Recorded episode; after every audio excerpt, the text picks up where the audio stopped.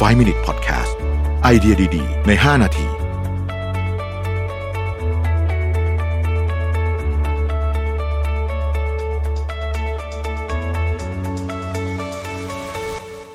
สวัสดีครับ 5 minutes นะครับ เรายังอยู่กับ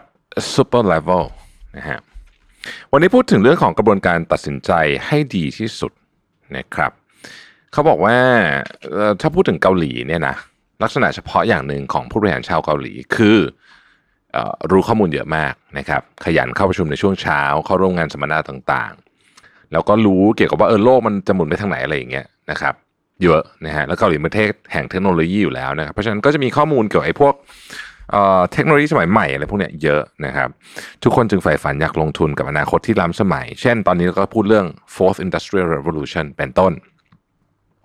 แต่นี่เป็นเพียงผู้เขียนนะผู้เขียนบอกว่านี่เป็นเพียง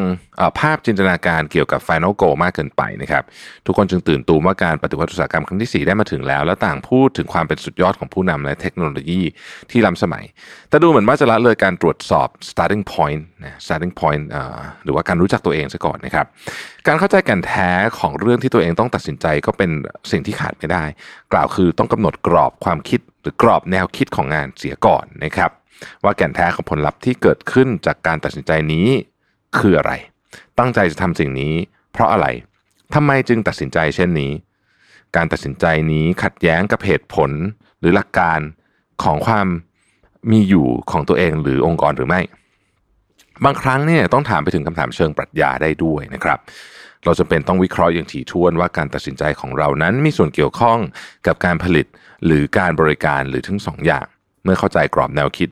ของงานที่ถูกต้องแล้ว เราจะกำหนดตำแหน่งที่เหมาะสมตำแหน่งที่ว่าคือ positioning นะที่เหมาะสมเพื่อการตัดสินใจถูกต้องได้นะครับ ไม่ใช่แค่รู้จักศักยภาพในตัวเอง แต่ต้องเข้าใจ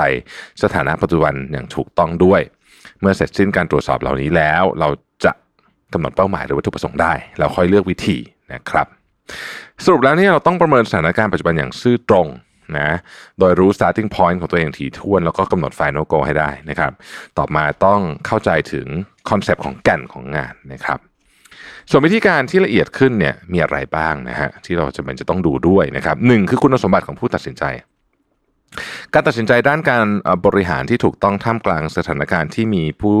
มีส่วนได้ส่วนเสียจำนวนมากเนี่ยไม่ใช่เรื่องง่ายนะครับเพราะต้องพิจารณา ไม่ใช่แค่หนึ่งหรือสองปาร์ตี้แต่อาจจะเยอะกว่านั้นเนี่ยนะครับการตัดสินใจที่ผิดพลาดอาจสร้างความเสียหายใหญ่โตให้กับตัวเอง องค์กรผู้ถือหุ้นพนักงาน หรือแม้แต่สังคมได้นะครับ ผู้ตัดสินใจจึงต้องมีคุณสมบัติพื้นฐานดังต่อไปนี้นะครับ เพื่อการตัดสินใจที่ถูกต้องหนึ่งทัศนคติที่เปิดกว้าง นะฮะอย่าตัดสินใจโดยพละการนะครับจำไว้ว่าเมื่อขึ้นไปอยู่ตำแหน่งผู้นำแล้ว เราอาจจะเปลี่ยนไปเป็นคนที่ตัดสินใจคนเดียวโดยไม่รู้ตัวนะครับ ดังนั้นตัวผู้นำเองต้องพยายามสังเกตและระมัดระวังไม่ให้เรื่องนี้เกิดขึ้นนะครับ เวลาจะตัดสินใจสำคัญเรื่องการบริหาร เราต้องให้เวลาและใช้สิ่งที่เรียกว่า collective intelligence นะ collective intelligence คือนี่แหละการรับฟังทีมงานนะครับหลายครั้งที่ความคิดของคนหมู่มากมีความแม่นยำสูงกว่าความคิดของคนคนเดียว โดยเฉพาะเมื่อสิ่งที่เราต้องตัดสินใจในตอนนั้น ครอบคลุมถึงปัญหาที่เกิดขึ้นโดยทั่วไปนะครับ เราลองใช้ collective intelligence ดูก่อนนะครับผู้เขียนบอกว่าขอเน้นย้ำนะว่าการตัดสินใจโดยพละการนั้นอันตรายมากนะฮะผู้นำจำเป็นต้องเปิดรับความคิดเห็นนะครับ และตัดสินใจอย่างมีเหตุผลและมีประสิทธิภาพ ตามข้อมูลตามข้อเท็จจริง ข้อที่สองคือความผ่อนคลายคือผู้ให้คำปรึกษาที่ดีที่สุด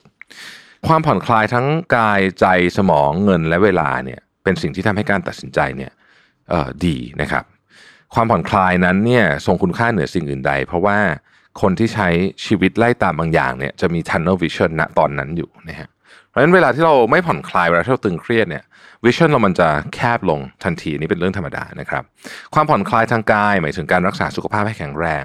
ต้องทิ้งนิสัยที่ไม่ดีต่อสุขภาพ เช่นการดื่มหนักหรือการสูบบุหรี่นะครับเพราะเราไม่ควรตัดสินใจในสภาวะที่ร่างกายและจิตใจไม่แข็งแรงโอ้อันนี่ผมเห็นด้วยสุดๆเลยนะฮะต้องร่างกายจิตใจแข็งแรงนะครับ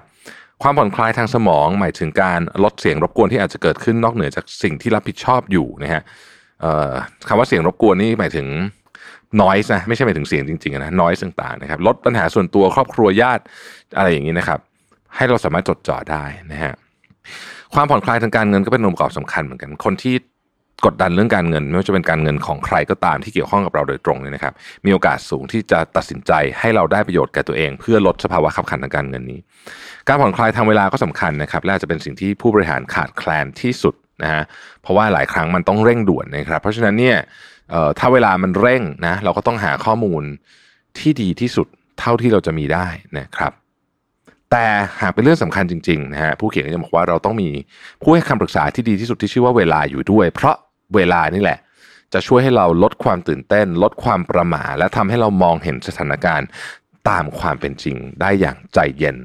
แล้วก็นิ่งมากยิ่งขึ้นนะครับ อันนี้คือกระบวนการเรื่องของการตัดสินใจนะครับ ขอบคุณที่ติดตาม 5 minutes นะครับ สวัสดีครับ 5 Minute Podcast